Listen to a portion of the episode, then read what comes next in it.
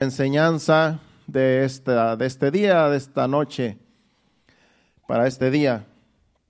La enseñanza, el título de esta enseñanza va a ser Caminar con Dios. Ese es el título, Caminar con Dios. No es lo mismo que usted camine con Dios a que Dios que camine con usted. Dios nos pide que caminemos con Él, no que Él va a caminar con nosotros, porque Él es el que nos debe de dirigir. Cuando tú vas con una persona, la persona que la persona que sabe el camino, tú vas con la persona que sabe el camino. Entonces, esa persona que sabe el camino, eh, tú lo tienes que seguir a él, porque él sabe el camino. Y así, y así es con Dios también. Nosotros con Dios lo debemos de seguir a Él.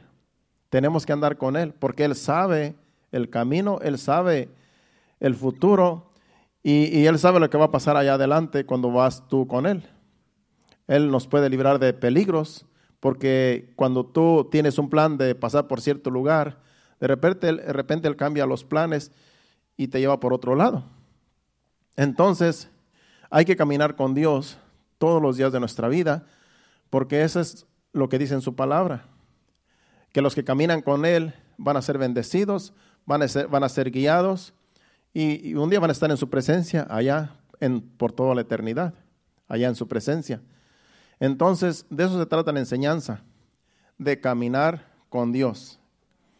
Así es que vamos a ir a Génesis capítulo 5, versículo 22 al 24. Génesis capítulo 5 del 22 al 24. Aquí vamos a ver a un hombre que caminó con Dios. Y de ahí viene la enseñanza, de ahí me, me, inspiró el Espíritu Santo para traer este mensaje. Dice ahí ese versículo. Y caminó Enoch con Dios después que engendró a Matusalén 300 años y engendró hijos e hijas. Y fueron todos los días de Enoch 365 años. Caminó pues Enoch con Dios y desapareció porque le llevó Dios.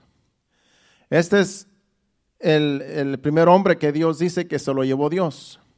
Sabemos que Elías desapareció en un torbellino también. Se dice que Elías tampoco vio muerte. Pero aquí este es el primer hombre el cual habla la Biblia que Dios se lo llevó. Dios se lo llevó para no ver muerte. En, en, Hebreos dice en el capítulo 11, vamos a verlo más al ratito, dice que para no ver muerte Dios se lo llevó.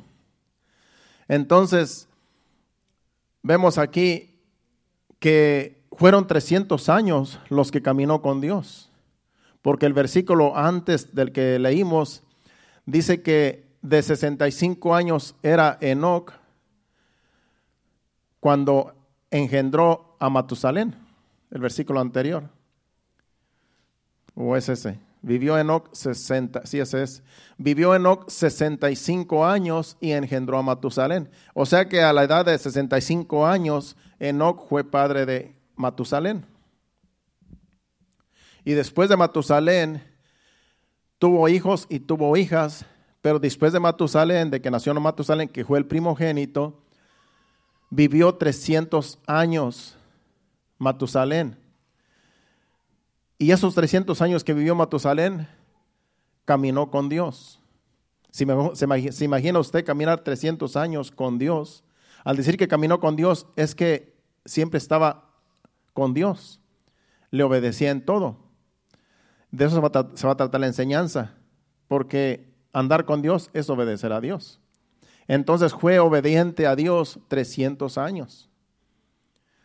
A veces nosotros como cristianos somos obedientes a Dios solamente cuando nos congregamos, porque está, está en el calendario que hay que congregarnos.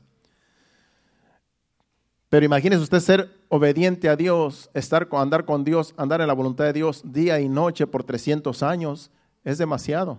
Pero este hombre fue un santo de Dios, que por eso Dios dijo, mejor me lo llevo, para que no sufra muerte. Entonces, vemos allí este hombre, el único que narra la Biblia, que Dios lo llevó, después de vivir con él, eh, o sea, de caminar con Dios 300 años. En esta enseñanza vamos a hablar de hombres que caminaron con Dios, porque no fue el único que caminó con Dios. Eh, hubo otros que también caminaron con Dios. Y vamos a mencionar a otro que también caminó con Dios. De este primero, vamos a seguir hablando de Enoch. De este primero, Enoch, no habla mucho la Biblia. Aquí en este pasaje solo dice que engendró a Matusalén y después tuvo más hijos e hijas. Sabemos que en ese tiempo los hombres vivían muchos años. Matusalén, que fue el primogénito de Enoch, vivió 969 años. Después de los siguientes versículos, cuando habla de Matusalén, allí dice la, los años que vivió Matusalén y fueron 969 mm, años. Amén. Ahí está, 900. Fueron pues todos los días de Matusalén 969 años y murió. Ese sí murió, el hijo de Enoch. Pero imagínense, Enoch solamente vivió 365 años. O sea que a comparación de su hijo Matusalén, vivió poquitos años, pero pues está en la presencia de Dios, porque Dios se lo quiso llevar. O sea que aquí en la tierra vivió solo 365 años pero está vivo allá en la presencia de Dios porque no ha muerto. No ha muerto porque nunca, nunca, nunca, sea, nunca murió ni ha muerto, imagínense, sigue vivo allá donde Dios lo tenga. Entonces, 969 años, ¿verdad? Eh, vivió Matusalén y es el hombre que más años ha vivido en la tierra. Cuando usted ve la, ve la genealogía de todos los que siguen, porque todo esto es la genealogía de, desde, que, desde, que, desde Adán. Está hablando de la genealogía de Adán, todos los hombres, quién engendró a quién. Y entonces Matusalén es el único que el que ha vivido más años de, todas las, de todos los hombres que han vivido en la tierra.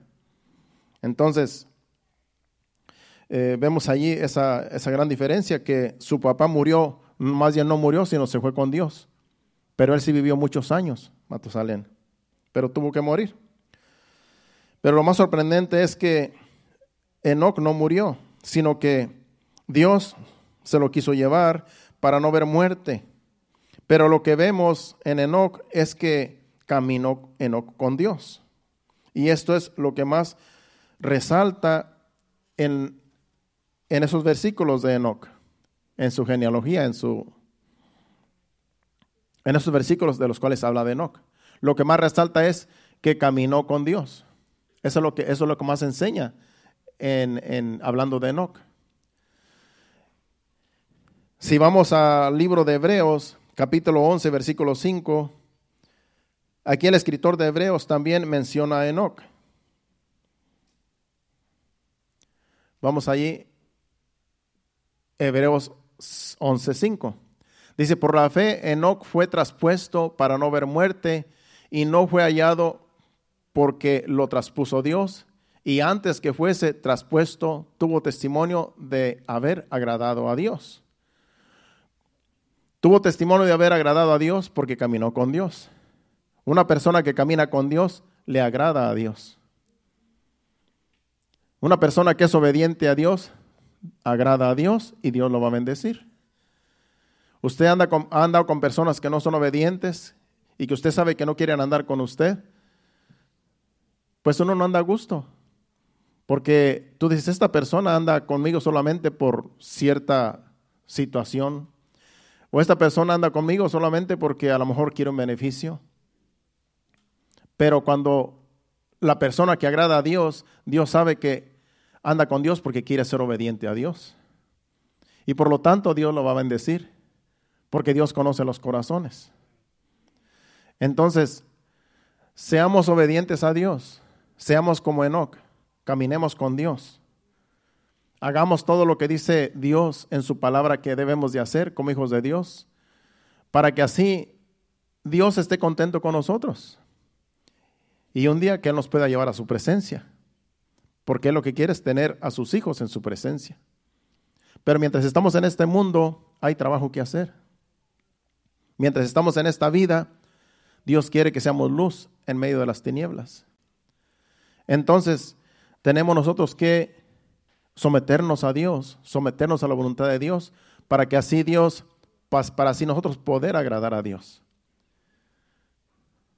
Que Dios vea que nosotros andamos con Él, que nosotros lo seguimos y que nosotros le obedecemos todos los días que estemos en esta vida. No solamente los días que venimos a la iglesia, que, que tenemos que estar aquí, no solamente los días que, que estamos este, orando en casa, no tiene que ser todos los días del año, del año y donde quiera que andemos. Tenemos que hacer la voluntad de Dios, tenemos que someternos a Dios, andar con Dios. De eso se trata la vida del cristiano, caminar con Dios. Cuando uno se convierte a Cristo, no es para hacer nuestra voluntad, sino es para hacer la voluntad de Dios. Y ahí empieza el caminar. Ahí empieza el caminar con Dios. Tenemos que dejar todos los amigos, toda la gente que nos, que, digamos que son de estorbo para seguir a Dios, que nos impiden servir a Dios, obedecer a Dios, seguir a Dios, lo tenemos que dejar todo. Tenemos que dejar familiares, tenemos que dejar eh, a veces asuntos personales, porque es necesario seguir a Dios. Así como Enoch lo siguió, así Dios quiere que le sigamos, hasta que Él venga y nos lleve. Porque Enoch, la iglesia es tipo de Enoch que va a ser levantada y vamos a hablar a lo último de ese punto de vista. Si vamos a, a la epístola de Judas, Judas capítulo 1, versículos 14 y 15, ahí también habla de Enoch. Solamente estos tres pasajes hablan de Enoch, de Génesis y, y este, Hebreos y ahora Judas. Judas capítulo 1, versículos 14 y 15. Dice, de estos también profetizó Enoch. Está hablando de hombres perversos, hombres malos que en, en los posteriores tiempos van a abundar. Y dice, de estos también profetizó Enoch, séptimo desde Adán, diciendo, he aquí, vino el Señor con sus santas con sus santas decenas de millares, para hacer juicio contra todos y dejar convictos a todos los impíos de todas sus obras impías que han hecho impíamente y de todas las cosas duras que los pecadores impíos han hablado contra él contra Dios. Está hablando de que Dios, que Enoch habló de juicios cuando él estuvo en esta, en esta tierra. De gente mala, de gente impía que habla en contra de Dios, pero que Dios los va a juzgar. O sea que desde Enoch, aquí lo menciona de que Dios había profetizado de esta gente mala que se iba a levantar, porque Dios, porque Enoch era un hombre justo, era un hombre que agradó a Dios.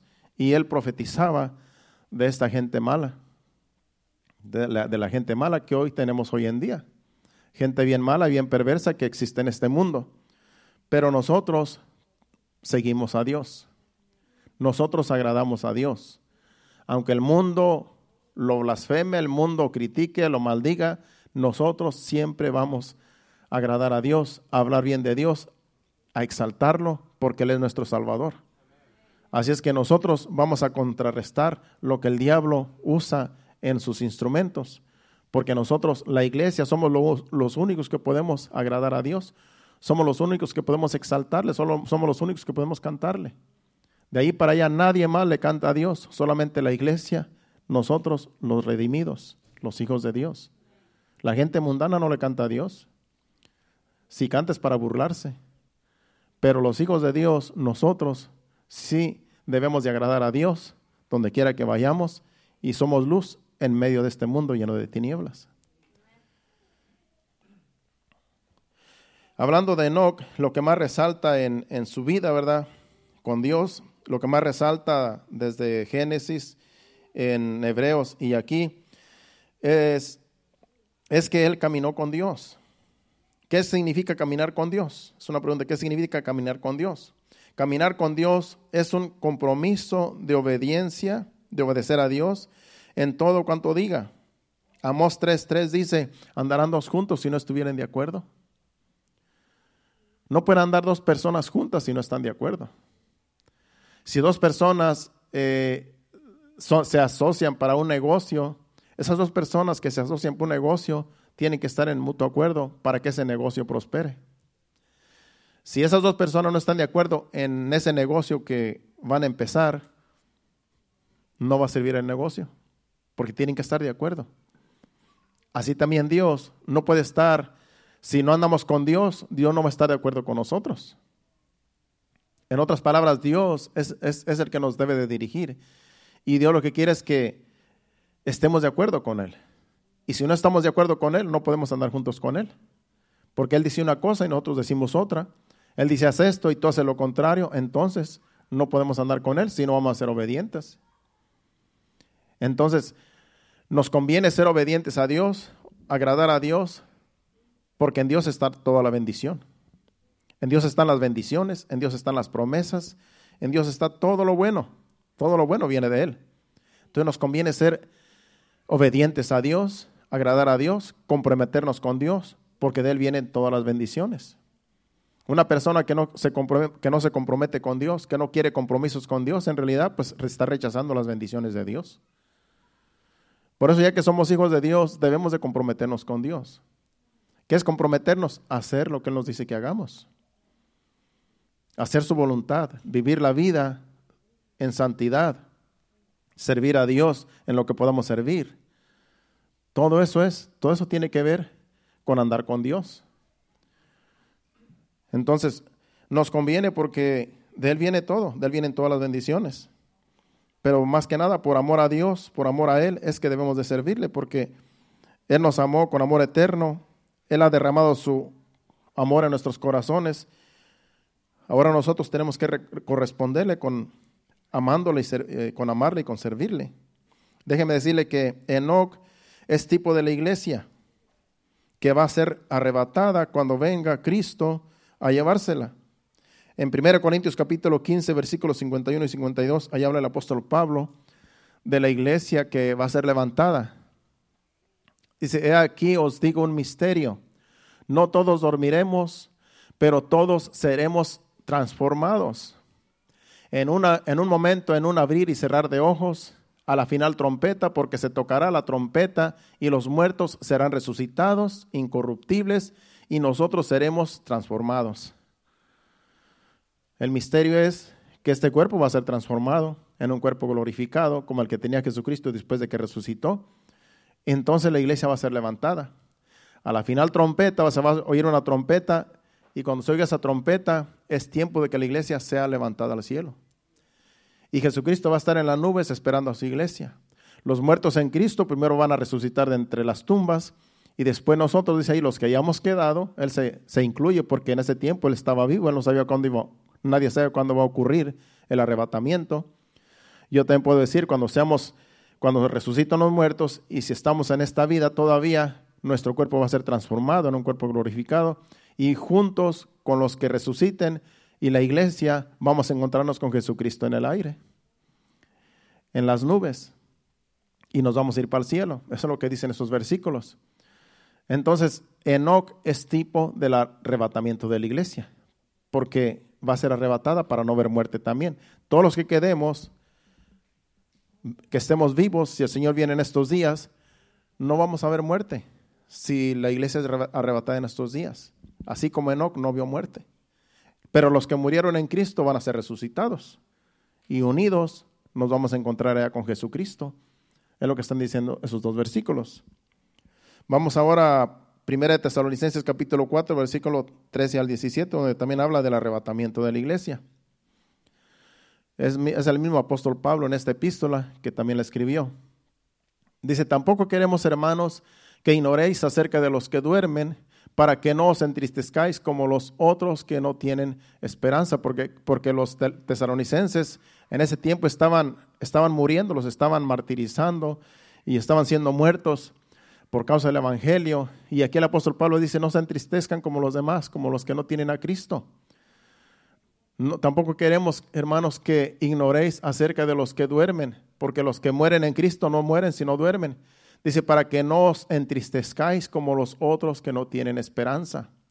¿Qué pasa a los que no, los que no tienen esperanza? Aquellos que se pierden.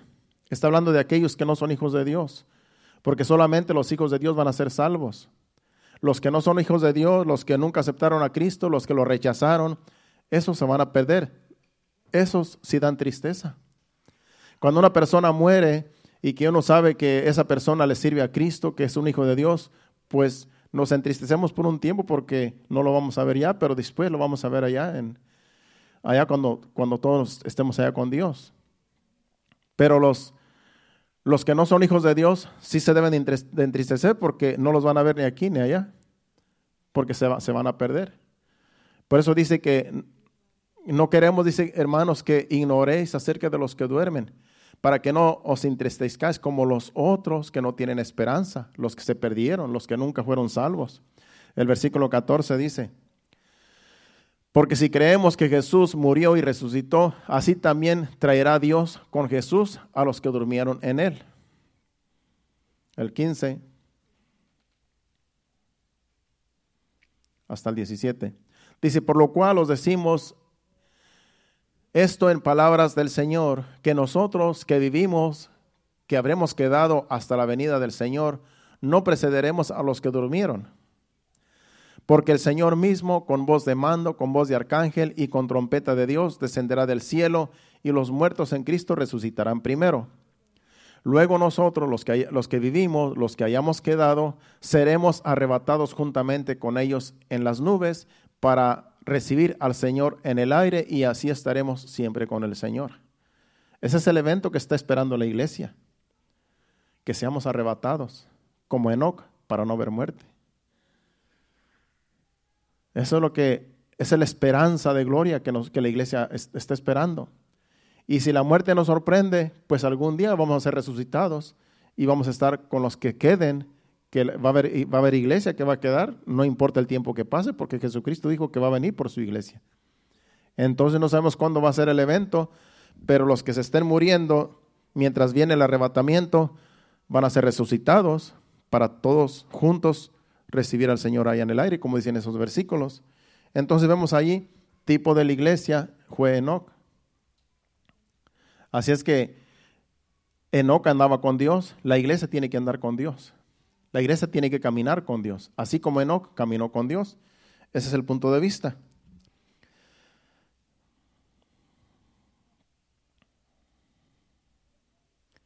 Eso, ese es el punto de vista que nosotros, la iglesia, tenemos que andar con Dios, así como Noé, como Enoch caminó con Dios. Otro, ahora vamos a hablar de, de también de, de Noé. Vamos a ver otro ejemplo ahora de Noé. Noé también caminó con Dios. Solamente vamos a hablar de esos dos hombres, pero hay más que caminaron con Dios, que fueron obedientes a Dios, pero vamos a solamente hablar de esos dos.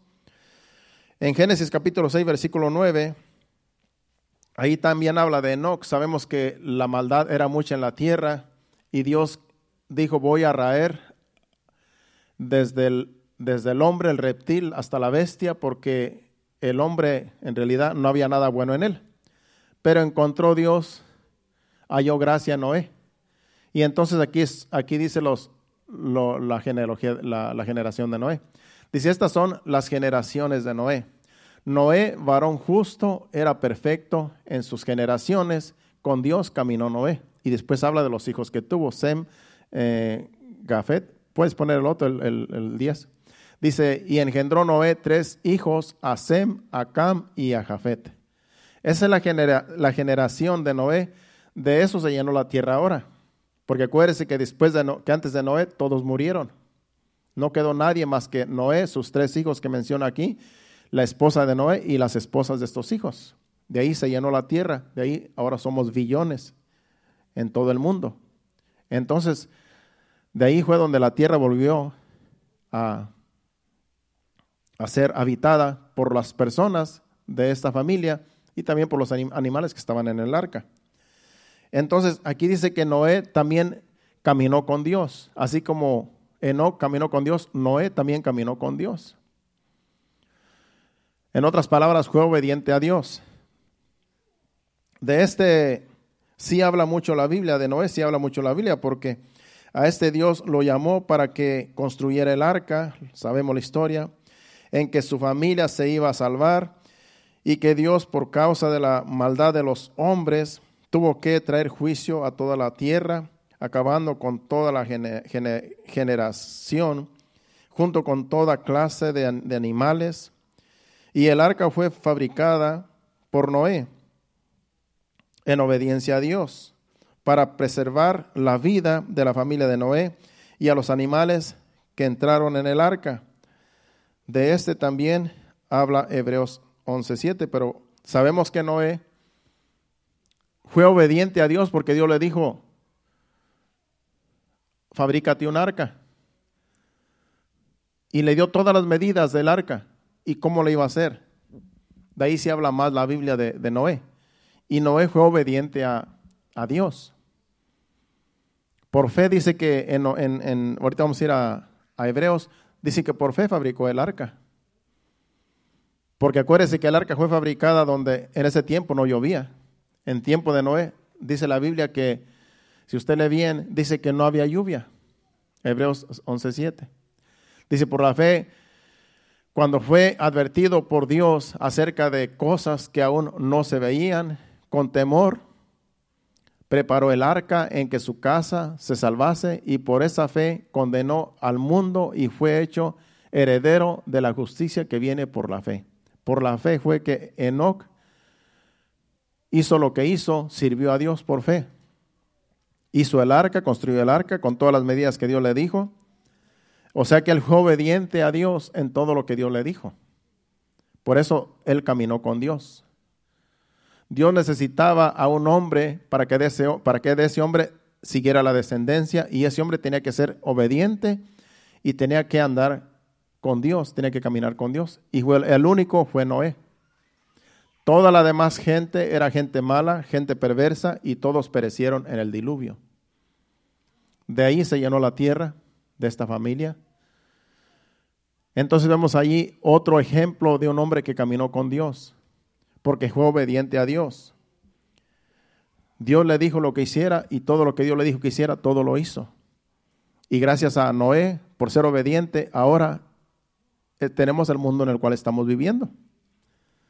Porque también Noé era diferente a todos los de esa generación. Dice que era un hombre perfecto en sus generaciones. Al decir que era un hombre perfecto en sus generaciones, creo que es el versículo de Génesis donde leímos, dice que era perfecto, dice, dice, estas son las generaciones de Noé. Noé, varón justo, era perfecto en sus generaciones. Con Dios caminó Noé. Dice, era justo y era perfecto en sus generaciones.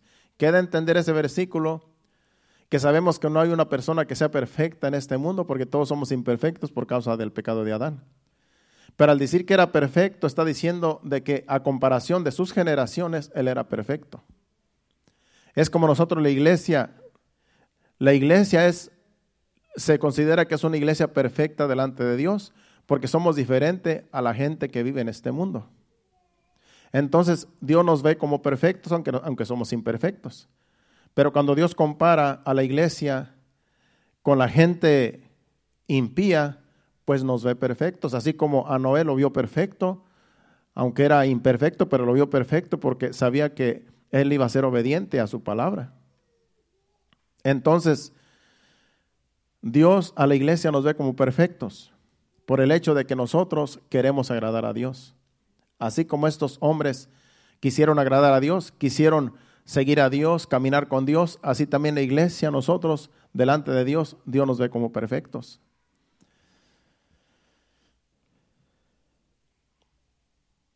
Y así como estos hombres de Dios caminaron con Dios por fe, también nosotros, la iglesia, debemos caminar con Dios por fe. Porque estos hombres, tanto Enoch como Noé, son mencionados en Hebreos de que fueron hombres de fe. Por fe es que ellos sirvieron a Dios, por fe, por fe fue que ellos agradaron a Dios. Porque Dios es espíritu, a Dios no lo vemos. A Dios solamente lo conocemos por medio de las escrituras. Pero cuando tú eres obediente a su palabra, tú eres una persona de fe, tú eres un hombre de fe, tú eres una mujer de fe. Cuando tú eres obediente a la palabra de Dios. No necesitamos ver a Dios para decir, voy a servirle porque yo lo conozco. A Dios lo conocemos por medio de las escrituras. Así es como Dios se manifiesta como Él es. Cuando tú lees la Biblia, tú conoces a Dios. Es por eso que es necesario leer las escrituras, es necesario escudriñar las escrituras, porque así es como nosotros podemos conocer a Dios. Una persona que nunca lee las escrituras, ¿cómo va a conocer a Dios si Dios se refleja en las escrituras? Así es como se conoce a Dios, porque Dios es espíritu. Entonces, por fe es que nosotros le servimos, porque conocemos a Dios por medio de lo que dice su palabra. Entonces, nunca lo vamos a ver hasta que estemos allá con Él. Lo que hacemos es que por fe le servimos, por fe le obedecemos. Aunque la gente impía, la gente mala, pecadora, nos diga que estamos locos porque dicen, bueno, ustedes están sirviendo a alguien que ni conocen, que ni siquiera ven. Pero es que esto es por fe. Es por fe que le servimos, es por fe que andamos. Le cantamos a Dios por fe. No lo vemos, pero Él dice en su palabra que Él habita en medio de la alabanza de su pueblo. Así es como lo conocemos. Cuando tú lees que Dios habita en, medio de la alabanza de su pueblo, nosotros estamos seguros que Él está escuchando nuestras alabanzas porque su palabra lo dice. Dice que Él busca adoradores que le adoren en espíritu y en verdad. Y los que le adoran es necesario que le adoren. Entonces, eso, eso nos da a entender que Dios pide la, adoración y la alabanza de nosotros y por medio de su palabra del conocimiento es que nosotros hacemos lo que hacemos y sabemos que Él es, es verdad, que Él es real. Así es como lo conocemos. Y todo es por fe. Todo es por fe, todo lo hacemos por fe. Aunque nos diga la gente que estamos locos. Porque la gente en realidad que no tiene a Dios, pues es lo que dice de nosotros, que estamos locos. Pero conocemos a Dios de esa manera.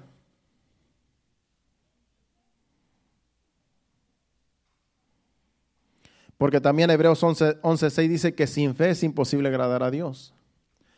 Nosotros solamente por fe es que podemos agradar a Dios. Si tú no tienes fe, no vas a agradar a Dios. Pero sin fe es imposible agradar a Dios porque es necesario que el que se acerca a Dios crea que le hay y que es galardonador de los que le buscan. Si tú vas a orar, tú tienes que tener fe que Dios te va a escuchar cuando estás orando. Si tú vienes a la iglesia en un día como hoy, que a lo mejor estabas cansado y tú decías, bueno, hoy es servicio, voy a estar ahí, tú tienes que tener fe de que tú vas a venir aquí porque Dios te va a hablar y porque Dios te va a ministrar, porque vas a adorar a Dios. Tú tienes que tener fe, si no, no habías de estar aquí. Todo lo que hacemos lo hacemos por fe. Andamos por fe. Sin ver a Dios, le servimos. Porque Él es real y porque Él se manifiesta por medio de su palabra y nos enseña cómo es Él y qué es lo que le agrada de nosotros. Así es como nosotros conocemos a Dios. Y todo es por fe, porque sin fe es imposible agradar a Dios. Es necesario que el que se acerca a Dios crea que le hay, tanto orando como cuando venimos a los servicios. Tenemos que estar seguros que Dios está contento con lo que hacemos. Porque nos dice en su palabra qué es lo que le agrada. Lo que le agrada es nuestra adoración, nuestra alabanza. Lo que le agrada es nuestra obediencia, nuestro sometimiento a Él. Eso es lo que le agrada a Dios. Y mientras vivamos así, en esa forma, en ese estilo de vida, sabemos que Dios está contento con nosotros, porque estamos agradando, haciendo lo que Él nos dice que hagamos. Y esto es por fe. Solo por fe. Sin fe es imposible agradar a Dios. Esto, está, esto es para todo, esto es para el que, esté, el que está empezando como el que ya tiene muchos años en el Evangelio. Porque los que están empezando, que no conocen nada de Dios, a veces rápidamente captan la palabra de Dios y empiezan a ser obedientes, empiezan a ser obedientes porque creen la palabra de Dios, porque todo esto es por fe. Pero muchas de las veces cuando nosotros ya tenemos años en el Evangelio, a veces como que nos acostumbramos a que, ah, pues sí, se hace una costumbre, se hace una rutina venir a los servicios, se hace una costumbre, eh, voy a orar, voy a pedirle a Dios, voy a... Y a veces ya no nosotros tomamos en cuenta como Dios, como debemos de tomarlo en cuenta, como debe de ser. A veces estamos orando y estamos pensando en el trabajo, estamos pensando en lo que vamos a hacer mañana, estamos empezando, pensando en, en, los planes que tenemos y supuestamente estamos orando, pero nuestra, nuestra mente está en otro lado. Y venimos a los servicios y también lo mismo. Venimos a los servicios y a lo mejor estamos pensando en el trabajo del día de mañana, en el plan de trabajo del día de mañana, en todo lo, lo que queremos hacer. Y a lo mejor estamos cantando, pero nuestra mente está en otro lado. Eso puede suceder. Entonces tenemos que enfocarnos bien que lo que estamos haciendo es para agradar a Dios. Si venimos a los servicios, tenemos que estar seguros que, que estamos aquí y que nuestra mente está aquí, nuestro corazón y todo nuestro ser aquí, adorando a Dios directamente aquí donde estamos. Para que así nosotros podamos decir, estoy caminando con Dios, estoy agradando a Dios con lo que estoy haciendo, porque Él sabe que lo que hago lo estoy haciendo de todo corazón. Entonces todo lo que hagamos tenemos nosotros que hacerlo por fe. Tanto aquí en la iglesia, en el trabajo, donde quiera que andemos, tenemos que hacerlo por fe, porque por fe es que, con fe es que agradamos a Dios, pero sin fe no podemos agradar, agradar a Dios. Primeramente, si queremos caminar con Dios, debemos de tener fe. Es lo primero que debemos hacer, tener fe para caminar con Dios. Porque ¿cómo, ¿cómo podemos andar en esta vida si no tenemos fe? Si no vemos a Dios. Por eso todo empieza por la fe. Y la fe viene de Dios porque Él también es el que nos dio la fe. Pero hay quienes rechazan la fe. Y, y claro, esto depende de cada uno de nosotros porque Dios quiere salvar a todo mundo, pero no todos quieren obedecer a la fe. O sea que todo viene de fe, todo viene de Dios. Pero hay personas que tú les predicas y no quieren hacer caso. Es un privilegio cuando Dios te ha salvado a ti. Tienes que estar agradecido de que Dios te escogió a ti, me escogió a mí. Porque cuántas personas no las hemos predicado y no quieren hacer caso. A veces, aunque uno haga todo lo posible para que las personas escuchen el Evangelio, a veces no les entra. A veces les, sale por un, les entra por un oído, sale por otro y no hacen caso y no quieren, no quieren obedecer a la fe. Y tú dices, pero si es tan fácil creer, simplemente hay que creer. Pero se les hace difícil creer, a los incrédulos.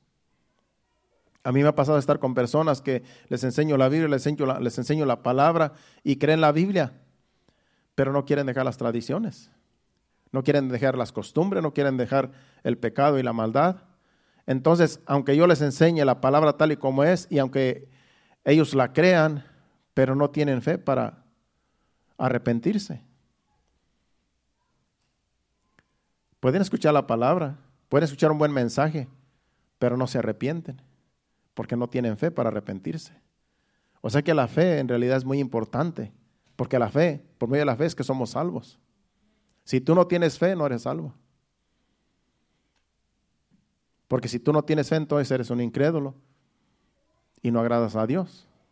Porque es imposible agradar a Dios cuando no tenemos fe de que Él es real. O sea que todo va junto, la fe, el creer, todo va junto, todo tiene que ir combinado para nosotros venir y agradar a Dios y caminar con Dios. Es algo espiritual bien profundo, porque a Dios no lo podemos ver, así es que todo nuestro, nuestro caminar con Dios debe de ser por fe, creyendo en su palabra y orando, pidiéndole eh, fuerzas cada día, guianza por medio de su Espíritu Santo todo tenemos que depender de Dios para agradar a Dios, para servir a Dios. En oración, y todo esto es por fe. Si tú vas a orar a Dios, tienes que tener fe para que Dios reciba tu oración. Romanos 8:14 dice que todos los que son guiados por el Espíritu de Dios, estos son, estos son hijos de Dios. O sea que no todos son guiados por el Espíritu de Dios. Entonces, todos los que son guiados por el Espíritu de Dios, esos, dice, porque todos los que son guiados por el Espíritu de Dios, estos son hijos de Dios. Así es que para ser hijos de Dios, tenemos que ser guiados por el Espíritu Santo. Y todo esto es por fe. Tenemos que tener fe y pedirle a Dios en oración que nos ayude a, a seguir a Dios, que nos ayude a servir a Dios. Todo esto es por fe. Si somos hijos de Dios, debemos buscar su guianza, debemos ser íntegros. Proverbios 19 habla de una persona íntegra. Dice, el que camina en integridad anda confiado, mas el que pervierte sus caminos será quebrantado.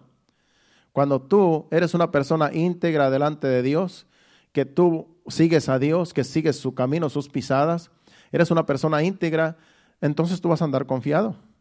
Mas el que pervierte sus caminos será quebrantado. El que se aparta de los caminos de Dios va a ser quebrantado. O el que no quiera andar en los caminos de Dios va a ser quebrantado. Pero si tú eres una persona íntegra delante de Dios, siempre vas a andar confiado con Dios. Porque sabes que Dios está de tu lado. Porque sabemos que Dios, estamos agradando a Dios con lo que hacemos. Entonces vamos a andar confiados donde quiera que andemos. Primeramente tenemos que ser íntegros para que después venga la confianza de que Dios está complacido con nosotros por nuestra integridad. Entonces, es muy importante vivir en integridad para poder agradar a Dios. Dice en Mateo capítulo 5, versículo 48, porque también eh, dice Jesucristo que debemos de ser perfectos. Ahí en Mateo 5, 48, dice que seamos perfectos. Y para, vamos a leerlo, dice, sed pues vosotros perfectos como vuestro Padre que está en los cielos es perfecto. Dijimos que Noé era un hombre perfecto delante de Dios, porque en su generación era perfecto. Aquí el Señor Jesús, cuando habla aquí en, esto, en este capítulo, está diciendo que seamos perfectos. Así como nuestro Padre que está en los cielos es perfecto. Entonces sabemos que nosotros no vamos a ser como Dios porque Dios es Dios es puro, Dios es santo. Pero Jesucristo dice que seamos perfectos, así como nuestro Padre que está en los cielos es perfecto. Y si tú te quieres comparar con Dios, pues sabemos que nunca vamos a ser perfectos como Dios es perfecto, pero dice Jesucristo que, que seamos. Para entender estos versículos, para entender este versículo que está hablando allí, tenemos que ir a los versículos anteriores y leerlos para entender mejor este versículo que es el último de, lo, de, ese, de ese título que está hablando ahí. Vamos al, versículo y vamos a leer, leerlo de corrido al 38, como quería vamos a terminar. Ya unas, unas, unas cuantas citas más para terminar. Del 38 en adelante, lo que vamos a leer aquí es a lo que Jesucristo se refiere para que nosotros seamos perfectos. Dice, oíste que fue dicho ojo por ojo y diente por diente. Pero yo os digo, no resistáis al que es malo, antes a cualquiera que te hiere en la mejilla derecha, vuélvele también la otra. Y al que quiera ponerte en pleito y quitarte la túnica, déjale también la capa. Y a cualquiera que te obligue a llevar carga por una milla, ve con el dos. Al que te pida, dale, y al que quiera tomar de ti prestado, no se lo rehuses. Oíste que fue dicho, amarás a tu prójimo y aborrecerás a tu, a tu enemigo. Pero yo os digo, amad a vuestros enemigos, bendecid a los que os maldicen, haced bien a los que os aborrecen, y orad por los que os ultrajan y os persiguen para que seáis hijos de, vuestro Padre que está en los cielos, que hace salir su sol sobre malos y buenos, y que hace llover sobre justos e injustos. Porque si amáis a los que os aman, ¿qué recompensa tenéis? ¿No hacen también, no hacen también lo mismo los publicanos?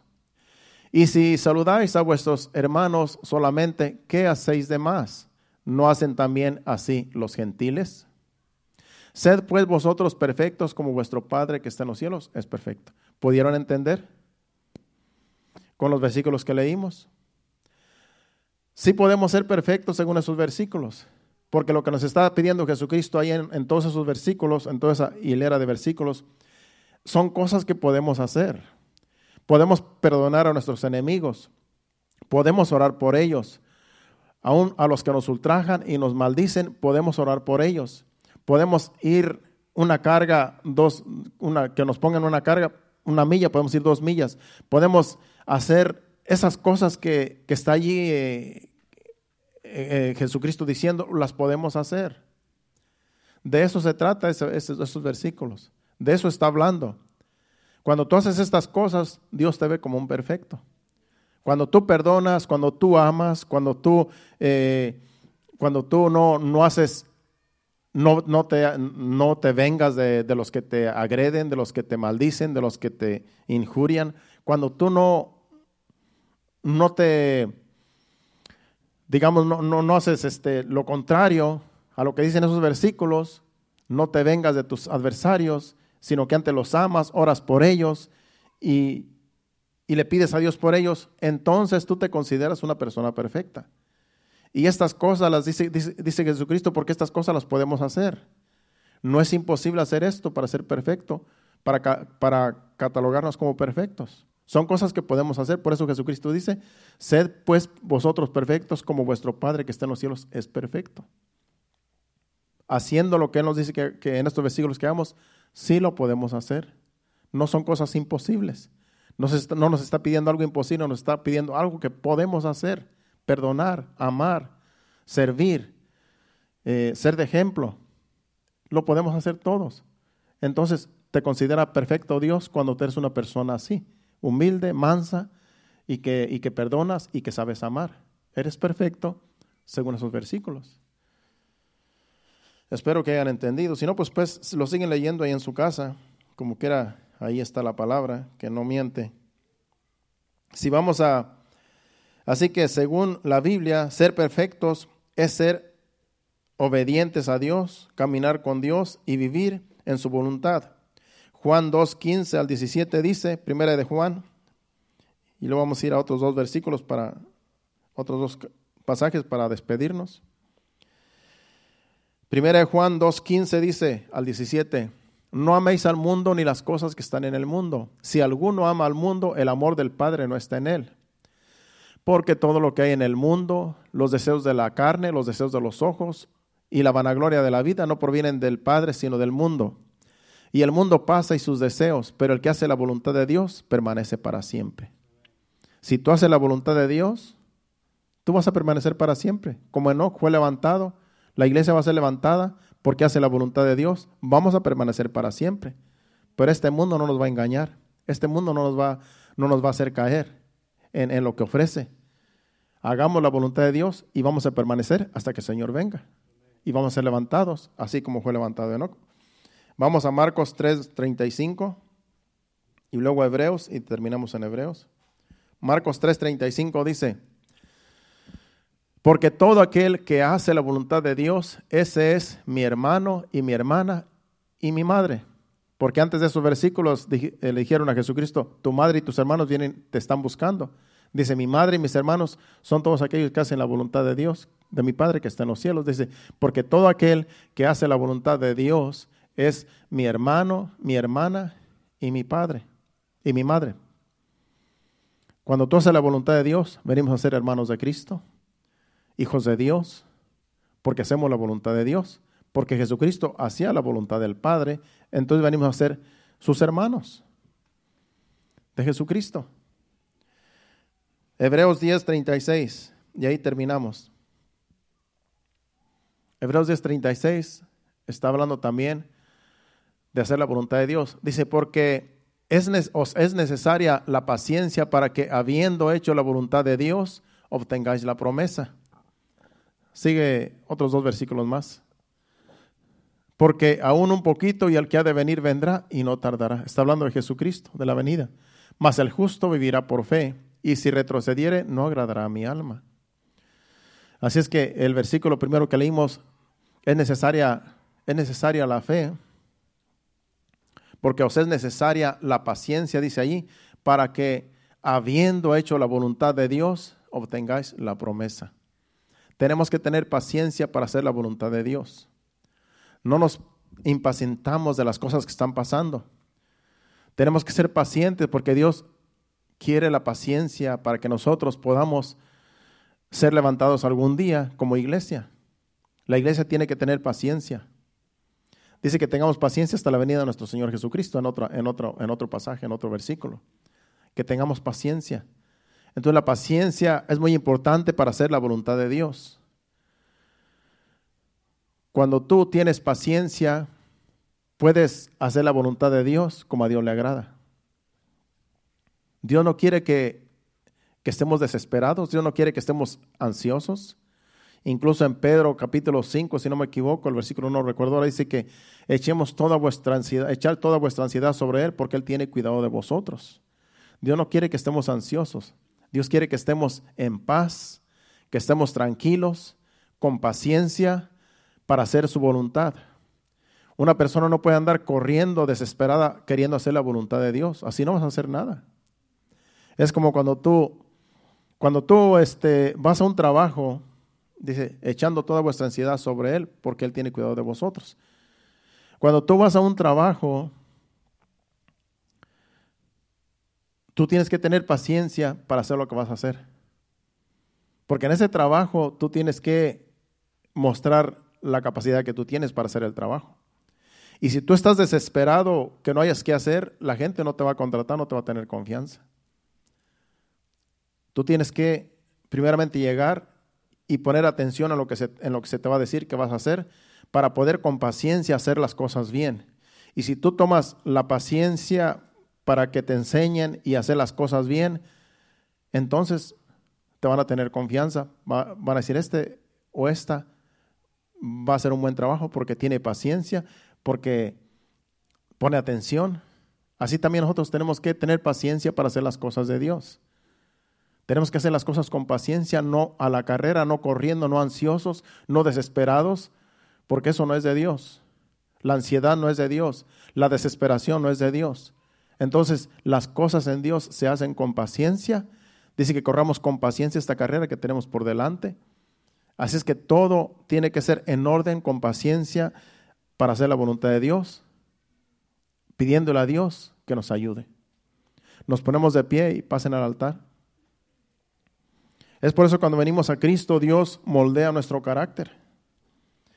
A veces en el mundo, en la vida mundana, vivíamos una vida a la carrera, corriendo, desesperados, haciendo las cosas. Pero en Dios no tenemos que ser ansiosos, no tenemos, no tenemos que ser desesperados para servir a Dios. Si tú eres una persona bien ansiosa, tienes que pedirle a Dios que te dé paciencia, que te quite esos, ese temperamento, porque no, te va a ser fácil, no se te va a hacer fácil servir a Dios con esa vida, con ese carácter, con ese temperamento. Por eso Dios nos moldea. Pedro tenía un temperamento bien fuerte y Dios tuvo que moldearlo y fue al que Jesucristo escogió como el pastor de la iglesia primitiva. Pero al principio Pedro era bien, era bien arrebatado, era bien ansioso, era bien desesperado. Pero Dios moldea nuestro carácter para que le sirvamos con paciencia. Y ese es Dios. Dios sabe lo que necesitamos. Solamente ponte en las manos de Dios. Pídele a Dios paciencia y que te ayude, que te dé fuerzas cada día. Y el Señor lo va a hacer. ¿Cuántos dicen amén? Vamos a adorar a Dios con este canto y así nos despedimos. Gracias Señor, gracias por tu palabra, gracias por el mensaje Señor. Glorifícate Señor en medio de tu pueblo Señor. Te honramos, te dedicamos este canto Señor y ayúdanos cada día para servirte y hacer tu voluntad, para que en aquel día seamos arrebatados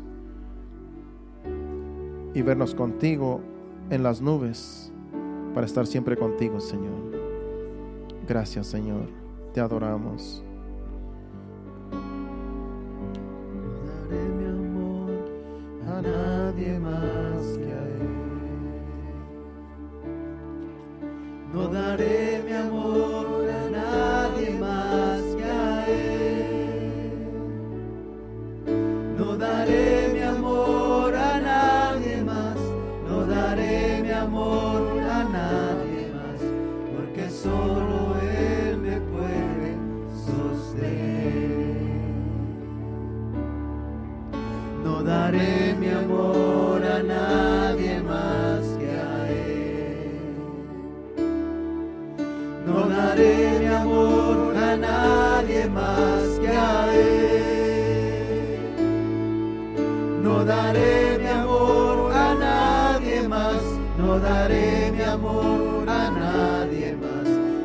solo Él me puede sostener.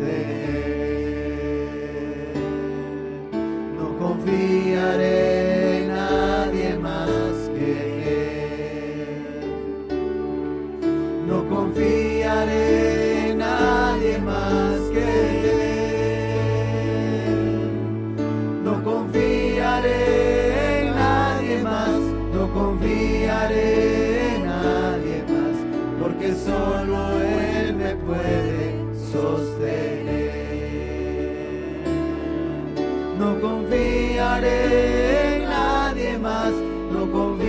confiaré en nadie más, porque solo Él me puede sostener.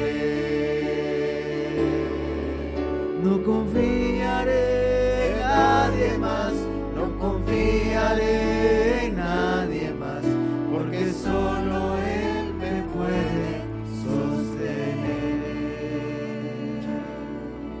Porque solo